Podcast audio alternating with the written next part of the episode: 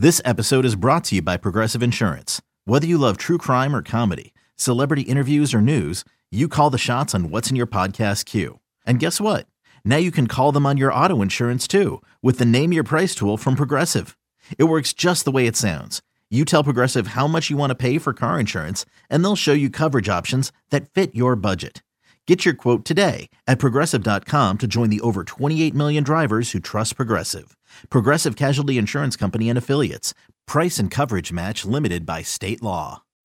When you need mealtime inspiration, it's worth shopping Kroger, where you'll find over 30,000 mouthwatering choices that excite your inner foodie. And no matter what tasty choice you make, you'll enjoy our everyday low prices, plus extra ways to save, like digital coupons worth over $600 each week. You can also save up to $1 off per gallon at the pump with fuel points. More savings and more inspiring flavors make shopping Kroger worth it every time. Kroger, fresh for everyone. Fuel restrictions apply. This is Reception Perception, the show. Now, James Koh and Matt Harmon. Uh, but I will tell you this: if you go to the website uh, receptionperception.com and you go check out the profile that just dropped here on Hollywood Brown, I'm always surprised. I really am by how much green is on this man's route chart. You know, uh, he's got a ton of green everywhere on his profile. I think that would surprise a lot of folks. I know that surprised me, Matt. Yeah, I actually think now that Tyler Lockett, uh, he's getting mentioned in, on my list as a top five route runner. I think he's pr- kind of he's not all the way there. He still needs more recognition. Uh, I th- think he's probably still one of the most underrated receivers in the NFL. But I actually think Hollywood Yeah. Brown kind of deserves to be mentioned among the most underrated receivers in the NFL. Um, he's not Okay. he's not a number one. I- I'll get off the top here by saying that I don't think he is a he's a number one type of receiver, but Yeah. I still think he's probably one of the more underrated guys. And what's really you, you always notice this he's got a ton of green on his route tree. I actually came think Mm-hmm. he came in the league as like a pretty refined player. Uh, you know, obviously he's cousins with Antonio Brown. Um, Antonio Mm-hmm. Brown famously, you know, a crazy person, but also famously a great route runner, a great technician. And I actually have, I got a chance Right. to talk to Marquise before the draft and like he kind of went into detail about how much he really bounced back then, bounced ideas off of his cousin Antonio Brown, and, and really that relationship went into a lot of the technical refinement in his game. But I think you look at Marquise Brown's reception perception. All four years of his career, he's been over 80% success rate versus zone coverage. He's gotten as high as 85.4%. Last year is at 82.1%, which was 11th best among the players sampled from the 2022 NFL season. And that's important because if you look at him throughout his career, the last three years, he's faced zone coverage on 64.5, 68.1, and 65.3% of his sampled routes.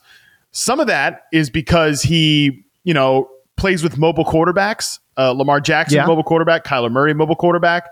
Um, but he's also just a guy again that because he faces all that zone coverage and, and he also plays a lot off the line of scrimmage he's primarily like a flanker and sometimes moves into the slot that's his best role uh, and i know we'll expand on that more in a second but because of that role he Yeah. faces a lot of zone coverage and he's actually pr- probably one of the more underrated zone beaters in the nfl right now which is interesting. Um, you know, with that all that speed, you would think, okay, can this guy play? And, and and again, not just the speed, Matt, but where he lines up. He generally lines up as an outside wide receiver. I hear what you're saying. You, you'd like to see him a little off the line and, and mixing into the slot as well. But I think primarily people view him as a guy that plays outside.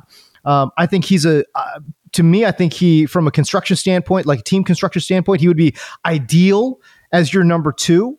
Uh, because again, you you want a guy that can that can fly a little bit, playing outside, doing those different type of things.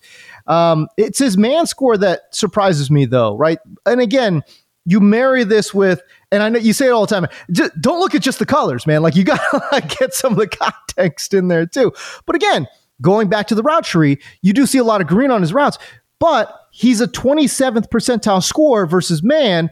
And again, so how do you kind of juxtapose those two things together? And, and that's where my mind gets kind of twisted into a little bit of a pretzel when it comes to Hollywood Brown. Yeah, well, again, it comes back to the fact that he's running against so much zone coverage. It's that's going to boost the averages overall. When he's the 11th best player last year against zone coverage, uh, but he's not that great against man coverage. But he's running 65.3 percent of his routes against zone coverage. So if the way to boil it down simply is more of his routes divorced of coverage were good than bad, right? but then you put the context Right, yeah, to it yeah, with yeah. the man coverage stuff. And I think that's why you've seen sort of offenses where he has been the number one guy sort of stall out. Um, I think about Mm-hmm. the 2019, uh, no, excuse me, 2020 Ravens offense. They he was the number one outside guy, and that was his worst season from, or well, it wasn't his worst season, but it was a slower season for him. It was the slowest season, season from a success rate versus zone standpoint. Um, I, and and really, it's to me, he's just a guy that you know, I, I think again, he's the consummate flanker receiver. You know, those guys are going to run against zone coverage more often than man coverage generally. The more you line up off the line of scrimmage, the more you're going to be that flanker receiver, uh, the more you're going to run against zone coverage. I think he makes the most sense in that role. So the press man stuff is is what keeps him from being. And look, size isn't everything, but he is a small guy, and he's a he's a small Ooh. guy from Oh, a yeah. weight perspective, and he doesn't have the same frame, you know, is a guy like uh, DeVonta Smith, who has the long arms and has more of like a catch radius overall, and he's just a better technician as well. So I think. That's why he kind of struggles against man coverage, is simply or press coverage, simply because of the size. But the fact that he's so good against zone does sort of offset that. Uh, I want to expand a little bit on his uh, man scores too. It's been progressively falling since 2019. Uh, 73.6% success rate versus man in 2019, then 68%, then back to back years now of 62.6% success rate versus man. And again, that score at around 63% uh, clocks in at the 27th percentile uh, versus man coverage. You know, when you look at that, I think it it really does explain. Boy, it's hard. It would be very difficult to build your passing attack around a guy like Hollywood Brown as your true like number one receiver, even though from a speed perspective, um, I, I- he has some traits I think that are, are certainly appetizing for a number one, but he just doesn't quite get there uh, in terms of some of the other benchmarks. Uh, yeah, totally agree. And I think, he, again, that's why he's not really like a true one. And even last year, he was producing really well for uh, Cardinals offense without DeAndre Hopkins, right? The targets and the and some of the production from Right. that stretch was really good. But I, I think, man, and we really never got to see it, right? Because when Hopkins got back, like Brown had de- that was dealing with a foot injury. That is one thing to note with him is that he was dealing sort of with he, another foot injury. Yeah, this has been a problem for right, him chronic. before. Yep. Um, But in the early part of the year, like you look at his alignment data and reception perception on the like on the surface, right? Uh, Sixty-one point seven percent snaps outside uh, was majority on the line, fifty-six percent, but those numbers were really inflated by the four games that I sampled without Hopkins to start the year when hmm. Brown was like a pure boundary receiver. He was the top guy on the team and he was running mostly, I wouldn't say as like a true X because Cliff Kingsbury's offense is kind of weird from that standpoint, but he was a pure boundary receiver and on the line of scrimmage. And then you look at when Hopkins got back, even with Hopkins playing a little bit more in the slot than than normal under Cliff Kingsbury, he was Right. still primarily outside and on the line of scrimmage. Uh, and, and that really actually helped Hollywood Brown be more in this like pre-snap motion role, be more uh, off the line of scrimmage, which again I think thinking about him as a complementary receiver. Now the thing is, he's probably not going to be a complementary receiver on this Cardinals offense, right? Because Uh no. no, I- and and really, he's actually from a fantasy angle. I really considered putting him in the uh, ten receivers ranked above consensus uh, article because I actually do. I think I have him ranked five spots ahead of consensus right now, but because he didn't, I didn't have the profile done up. I didn't want to put him in the article, but I do think he would be a guy that I'm willing to take. Look, and it's I have no idea what the Cardinals offense looks right now, right? Because of the quarterback situation. And that Yeah. that's a big concern. But he's probably going to be the clear cut top target getter on this team. But there's a rookie here that matters a lot in terms of Michael Wilson. Can I agree. We Right. Hmm. we've talked about Michael Wilson on the podcast before.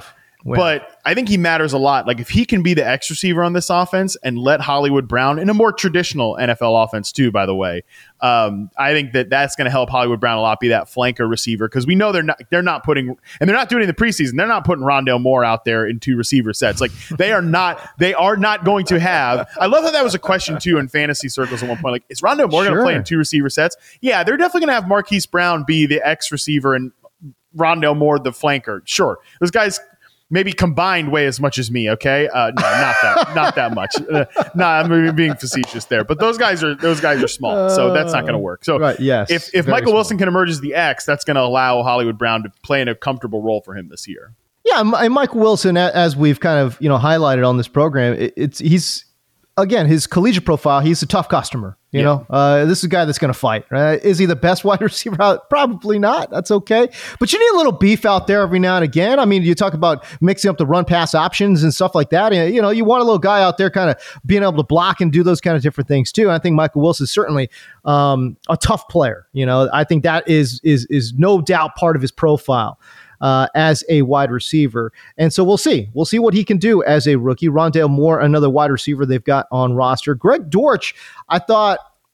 I thought Greg Dortch from the slot last year uh, showed some signs too. You know, uh, again, is he? Would you ideally have him as you know a, a starting slot guy? I don't know, maybe, maybe not. But uh, but I tell you, uh, there were there were games last year where I said, "Hey, Greg Dortch, random ass name, Greg Dortch, actually put together a few plays here." Yeah, Greg Dortch, another small guy. They bring in Zach Pascal, who of course played with the Eagles last year. New head coach Jonathan Gannon came from the Eagles. He was the defensive coordinator, so that makes sense from a connective tissue, maybe set the culture type guy. Zach Pascal, another one of ODU's finest, a great blocking receiver. So uh, Okay. that that is probably a guy who's probably more of a another player who should be a big slot flanker type. But uh, I would thought there was a chance if there was like some veteran deference that you know Michael Wilson might play behind Zach Pascal. But it looks like Michael Wilson's going to run out there as a top X receiver. And, Yeah. and, like I think that makes him the deepest of deep sleepers. The guy's like the 260th overall player Totally off the board in fantasy right now. But um, again, I think Marquise Brown is going to have to be the top target getter for this team. Ideally, you want him as a two. We don't even really know who's going to be throwing footballs for the majority of the Arizona Cardinals season, so that's a rather large question. But um, I don't know. At first, I One of thought their- there was like a zero percent chance that Kyler Murray plays this year. Now I think there might be more of like a, eh, like he probably plays at some point this year. And when Kyler's out there, I think him and uh, Brown, dating back to college, have had really good chemistry. And I think that this sort of makes. eh, We'll see how teams defend Kyler Murray coming off of an a, a late season ACL tear last year. But if they're still going to run a lot of those zone coverages against this team, we know that Marquise Brown can can get open on those plays. You know, I was just thinking about this because we talk about the the height and size and everything for these uh, these players on the Arizona Cardinals. Compare and contrast that with the Colts.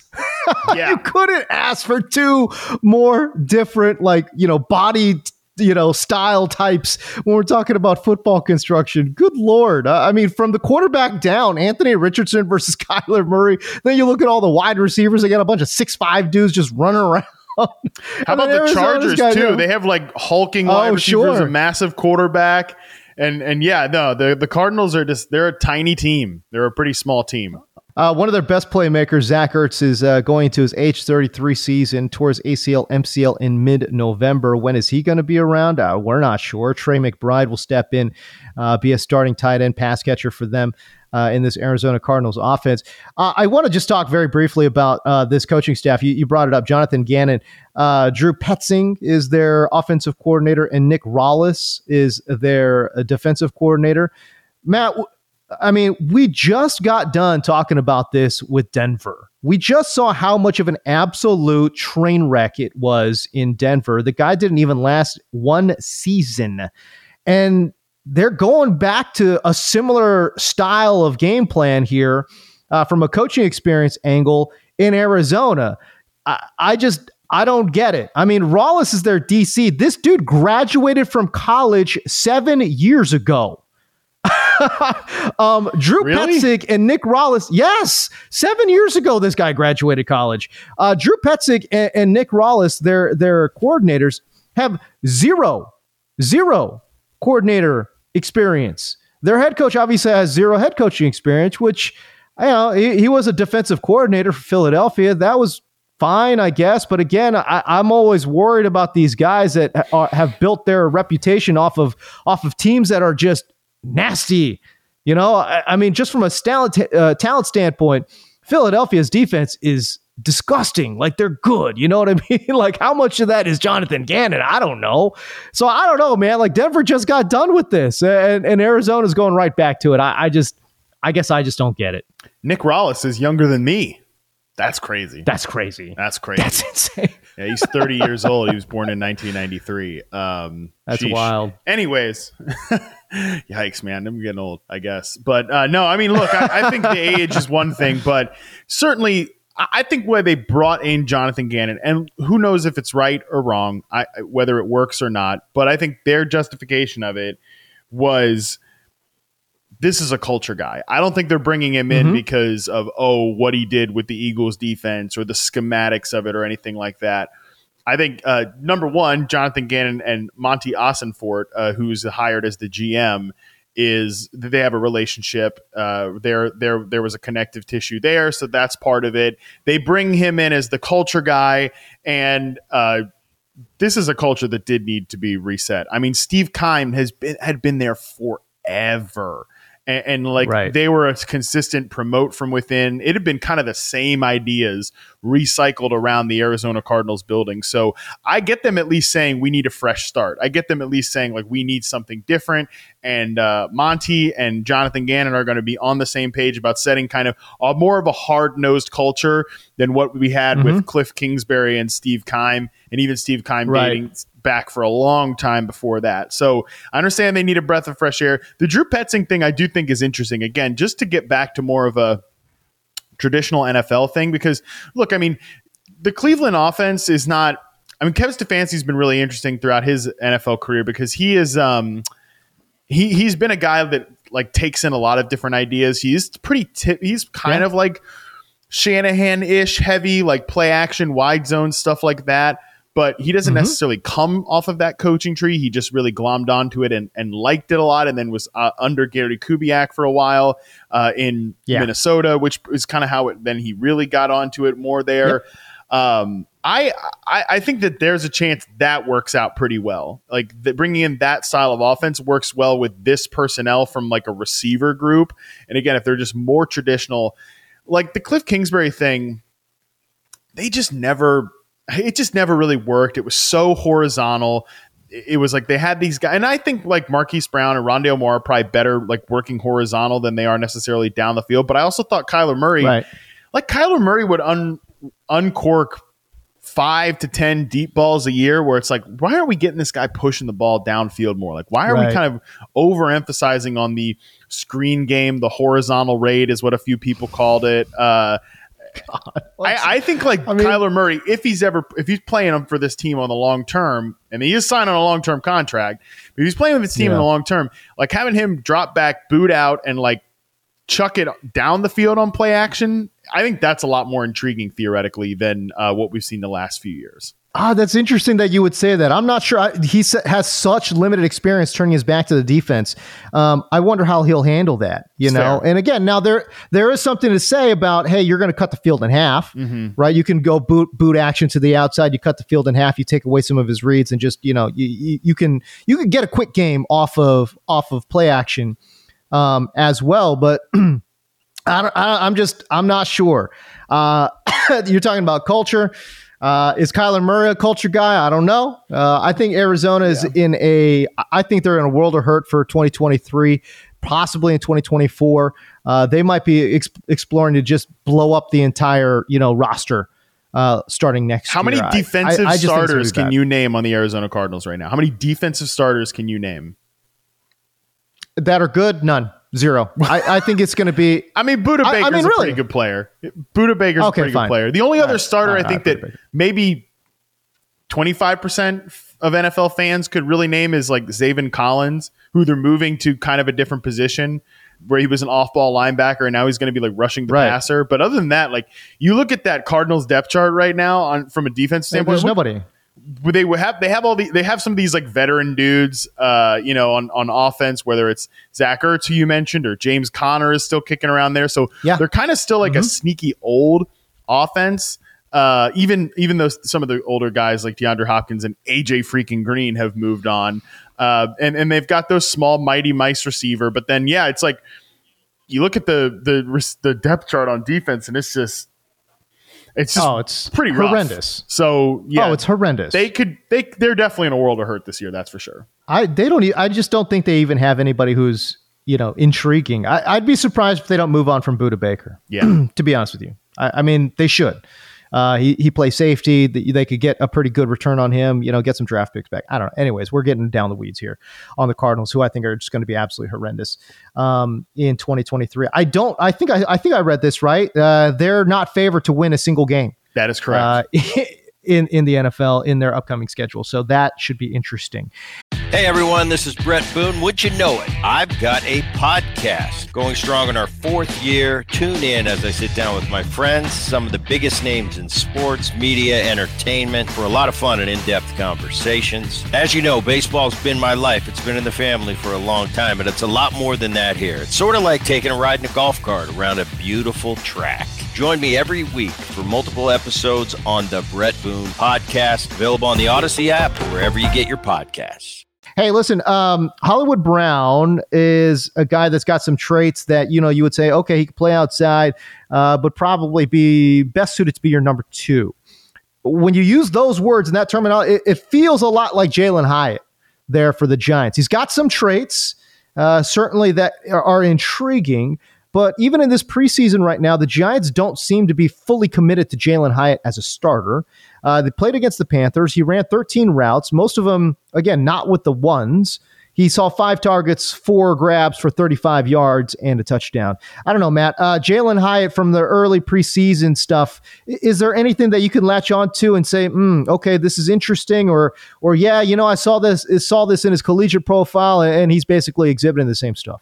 Well, that touchdown that he had looked an awful lot like what he would do at uh, Yes. at Tennessee, right? Where and you know it's it's the preseason, it's still not real NFL defenses necessarily, but you know he's Right. a guy who would line up in the slot primarily, Mm-hmm. and he would just rip teams up the seam. He would rip teams, you know, on those like core, uh, excuse me, he would rip teams on those like post and corner routes. He would rip teams on 9 Mm-hmm. routes up the middle. Just kind of almost looked like he was uncovered, which is exactly what his touchdown rate looked like. But It was, I think based on the preseason, um, these Giants receivers are going to rotate a ton.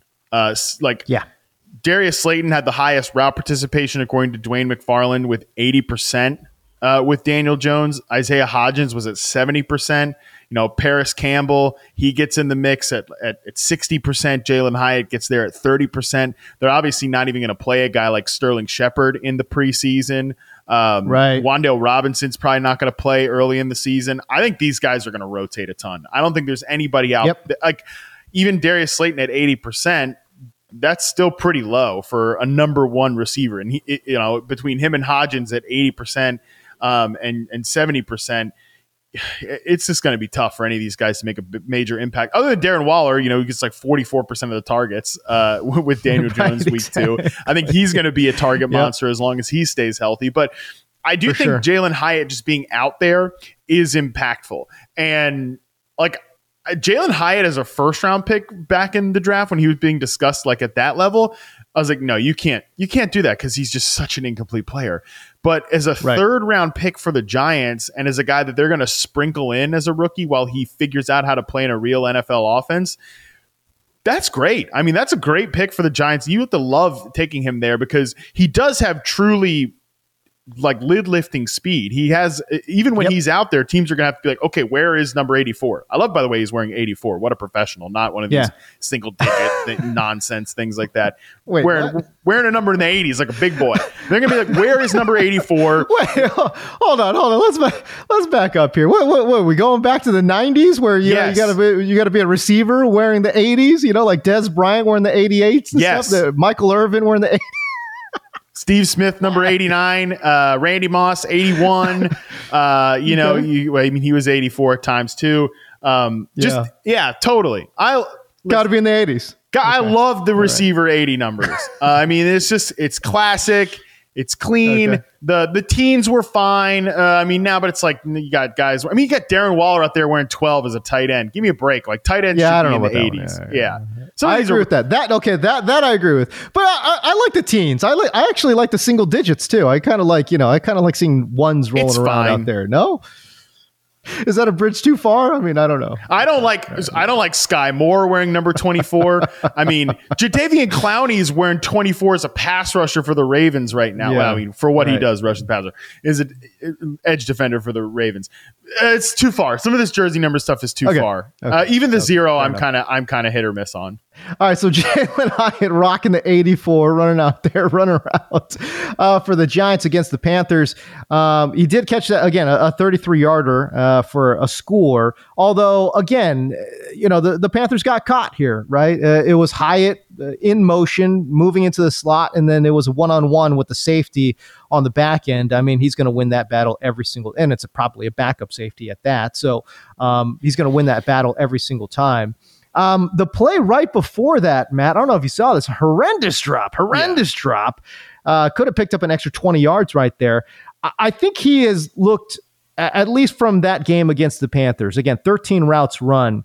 I go through his, you know, his routes there. I, he looks so much better against zone than he does uh, against man coverage, and especially against press coverage. Forget about it. I don't think he just doesn't have that technique right now uh, to get off a press. But certainly, I thought he looked a lot better against zone than man. Is that does that jive well with what you saw uh, at Tennessee? Well, press coverage for sure gave him trouble. 18th percentile success rate versus press coverage. Um, I actually Yeah. thought he was better against man coverage than zone coverage. Uh, 42nd percentile success rate versus man coverage in college. You know, 68%. It's not a terrible number. Uh, the zone Mm-hmm. number was really low. Uh, but some of that is the route combinations for uh, for that offense, and and overall, like I think he still needs. You know, I was actually talking with um, with uh, Austin Ekeler about this this morning about maybe receivers are actually better in the like as rookies coming in if they like if they can beat man coverage it- because it's a little bit more samey right where okay Mhm. it's not Yeah. the same thing it's obviously quality of, of defense is going to be a whole nother part of it but you can at least sit there and say hey I know how to. I'm gonna. I'm. This guy's manned up on me. I got to just beat the man, right? Whereas uh, Yeah, zone right, coverage, like right. we talk about this all the time, especially with the damn Tennessee offense and the spacing that they created, which is just you can't replicate in the NFL. Yeah, Some of that zone right. coverage stuff is going to be very, very different. Uh, you know, the, just where do you sit down, where you settle. So it might be actually better for these rookie receivers if they have an understanding for how to beat man coverage, and, and if they need to take time. Like I think Jalin Hyatt does, like I think even Quentin Johnston, who plays for the Chargers, obviously, those guys might take a little bit more extra time to get ready because they're not used to beating. They weren't even great zone beaters in college, and now their the Right. spacing is even more difficult. But I do think overall, like from a vertical standpoint, the plays where Hyatt is going to be successful is splitting safeties, is doing those corner routes from the slot like we saw in the preseason against like deeper zone coverage, softer zone coverage. Because he really can fly, man. He's he's obviously Yeah. fast, even if his time For speed, sure. like forty yard dash, whatever, wasn't great he can obviously fly, but yeah, some of the nuances, some of the technique in his route running absolutely has to be refined. Absolutely has to get better. There's no question about that. And you can see in the preseason, you can definitely see it at college.